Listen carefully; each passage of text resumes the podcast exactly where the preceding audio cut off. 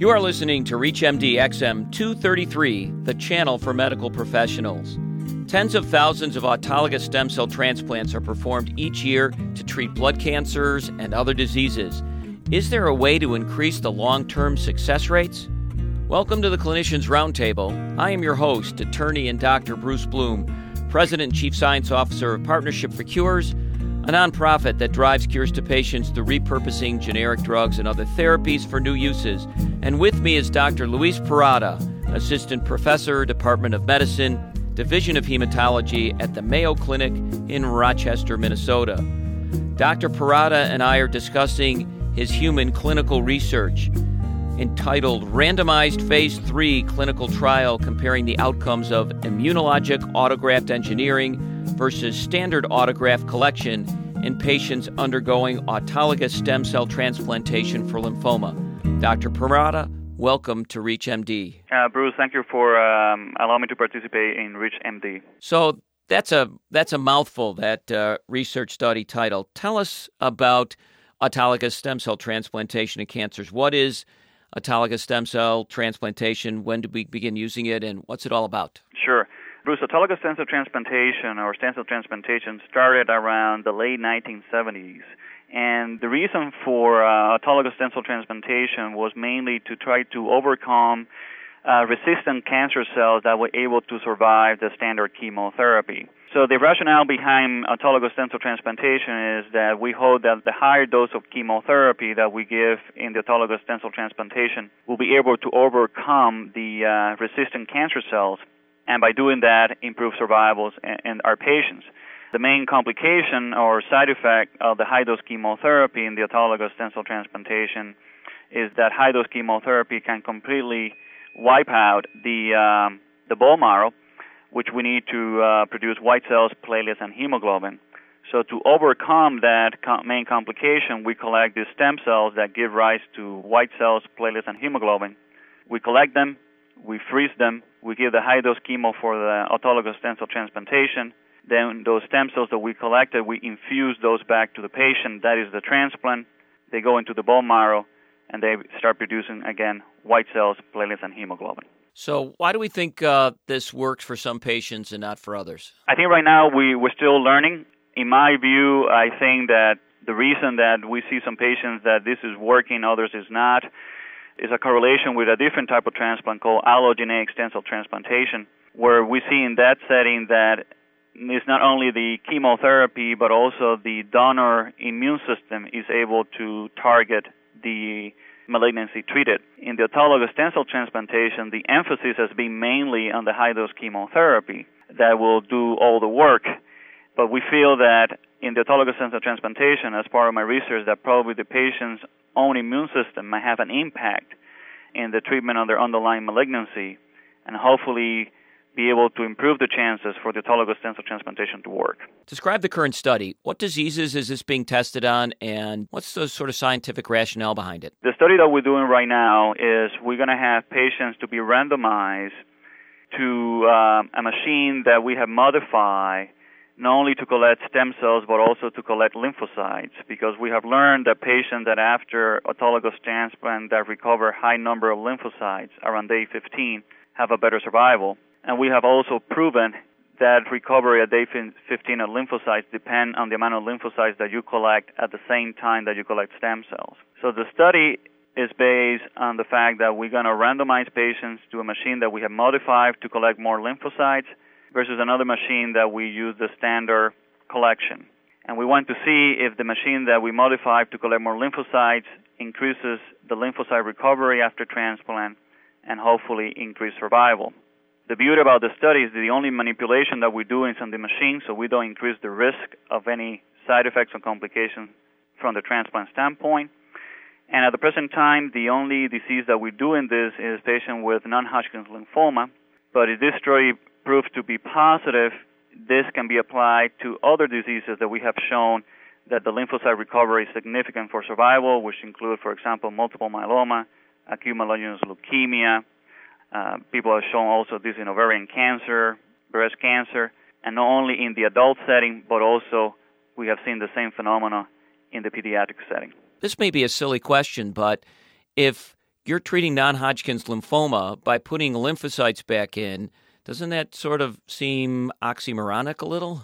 Yeah, people have a lot of patients being asking me about that because they say, Dr. Porrata, lymphomas usually means that the cells that became, became malignant are lymphocytes. That's where the name uh, the lymphoma come from. But the lymphocytes that we're that we're looking at are not malignant lymph, uh, lymphocytes, and specifically the lymphocytes that we're interested in are is a type of lymphocyte called natural killer cells, or what we call NK cells. And this lymphocyte has been proven uh, that have the ability to kill malignancies, to kill cancer. So what we were doing in the study, not only we were trying to see how much lymphocytes we'll be collecting, but we're also going to be seeing how many of these NK cells we collecting too, because we identified that by day 15, the key cells, the key lymphocyte cells that is affecting the survival are these natural killer cells. So let me make this clear for our listening audience. The real difference between a low success rate and a high success rate in autologous stem cell transplants could be the number of natural killer cells you have back in your body at day 15 after transplant. That's what our research so far is leaning towards to. Wow, that's fascinating stuff. So, how long did it take to get this project towards the enrollment of its first patient from the very first time you guys had this idea? How long did it take? Usually um, the project itself, since we came with this idea, has been a long time. We discovered the concept of the lymphocyte recovery back in 2001. From then, we subsequently find where these lymphocytes were coming from, and we discovered these lymphocytes were coming from the lymphocytes that we collect with the stem cells. And that was around two years ago that we made that discovery, that we made that connection. Subsequently, we made the connection about the machines, that the machines are the one that affects the lymphocyte collection since 2001, we've been working on this on this idea, and right now the development of this study has been probably from the last two years or so since we discovered the connection with the lymphocytes that we collect with the stem cells with the lymphocyte recovery on day 15. Why don't the natural killer cells work in the patient's body before the transplant if they work so well afterwards? What we believe, Ruth, is happening is after the transplant, the high dose chemotherapy is giving us a second chance for the immune system to work. One of the beliefs right now why the uh, tumor cells or cancer cells are able to evade the immune system is because they develop ways to fool the immune system. And what we believe is when you give the high dose chemotherapy for the transplant, by destroying a lot of the tumor, the ability of the tumor to fool the immune system is not there and now the immune system have a second chance to recognize the tumor and kill the tumor. When you do the harvesting originally, do you still have cancer cells that are end up in the transplant? I can tell you that right now when we collect stem cells here, we do tests to make sure there's no, for example, lymphoma cells at the same time that we collect stem cells. Being that the case, there's been studies of patients that were collected stem cells with some tumor cells versus patients that were collected stem cells with tumor cells and the stem cells and the tumor cells were treated to reduce the amount of tumor cells those patients when those stem cells were given back to the patient, if regardless if the stem cells were treated or not to reduce the amount of tumor with the stem cells, the survival of both groups was the same, meaning that it's not so much the tumor cells that we collect and infuse back to the patient causing the disease to come back, but it's the tumor left in the patient that we have been unable to eradicate with the high dose chemotherapy. So, who's on the team for this research project? How many people are involved? Uh, right now, the people that is involved is the lymphoma group, specifically the transplant lymphoma team, which include myself, Dr. Dave Inwards, Dr. Ivana Micallef, Dr. Patrick Johnston, Dr. Steve Ansell. Also, Dr. Svetomir Markovic, who is my partner and also a lymphoma expert and, an immunologist. And we also have what we call the apheresis team. This is the team who's in charge of manipulating the machines, which is head by Dr. Jeff Winters and, Doc, and Ed Burgstaler. Tell us what it's like to get this project formulated, approved, funded, and started. What was all the steps that needed to be done? Yes, Bruce, it's, it's a long going process, unfortunately. Um, by the time that we set the concept of the study, I had to present the study to our bone marrow transplant group for them to review and approve the study. And that was done. Because this is a study that we're treating lymphoma patients, then I had to present this study to our lymphoma working group for them to approve. After that is approved, then uh, our next step is we have a hematology research committee who supervise any protocol that is going to be run at Mayo Rochester for lymphoma. So I had to present that to the Hematology Research Committee to be approved. After that was approved, then I have to submit our study to the IRB, our institutional review committee to make sure that it was an ethical study uh, for our patients. Then after that is done, then we have to do all the paperwork for the study. And we're probably, hopefully, finalizing that in the next few weeks so we can be able to open the study hopefully next month.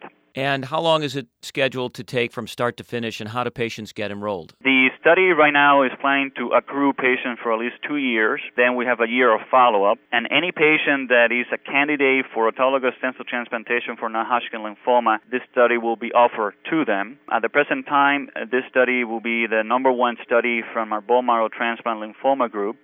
In other words, there will be no competing studies going on. And how do you justify putting some patients in the control arm when you expect that they won't have as good an outcome as the patients getting the engineered graft? A lot of my colleagues have been asking me that question. Unfortunately, to do good science, this is the, the, the gold standard trial to do. Uh, many of the studies that we have done, or people have done, to prove that this is really true, you need to do what we call a randomized study, where you put patients in the arm of the new drug or new idea versus the control arm to see that new idea does any better than the control. Because what happened in the years past is many times there's a new drug that a lot of promising and when you do a randomized study to see this is true, many times that promising that was there before is not there any longer. So to do good science and to prove that this is really true, we need to do this randomized study where we use this new idea versus our control group. And for the patients that end up in the control group, if their original stem cell transplant doesn't work, will they be eligible for another one? For lymphomas,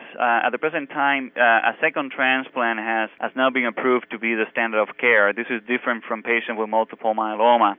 So if the patient failed the autologous transplant in from, uh, from the lymphoma standpoint, then patients will go to further chemotherapy or new protocols or new drugs available for them. Quick answer to this one: Would you think of maybe doing a second transplant and doing one engineered and seeing if that helped? Uh, that will be that will be a possibility, but I think right now that is uh, that is down the line. We're fighting cancer on many fronts, especially in our hallowed research institutions. Subtle changes in the way we deliver autologous stem cell transplants may lead us to better treatments and cures, especially for blood cancers and for other diseases. I want to thank Dr. Luis Porrata of the Mayo Clinic, Rochester, Minnesota, for sharing his fascinating research study with us. I am attorney and Dr. Bruce Bloom, President and Chief Science Officer of Partnership for Cures, a nonprofit that drives cures to patients through repurposing drugs and other therapies for new uses. You've been listening to the Clinicians Roundtable on ReachMD XM233, the channel for medical professionals. For comments and questions, send your emails to xm at reachmd.com. Thank you for listening.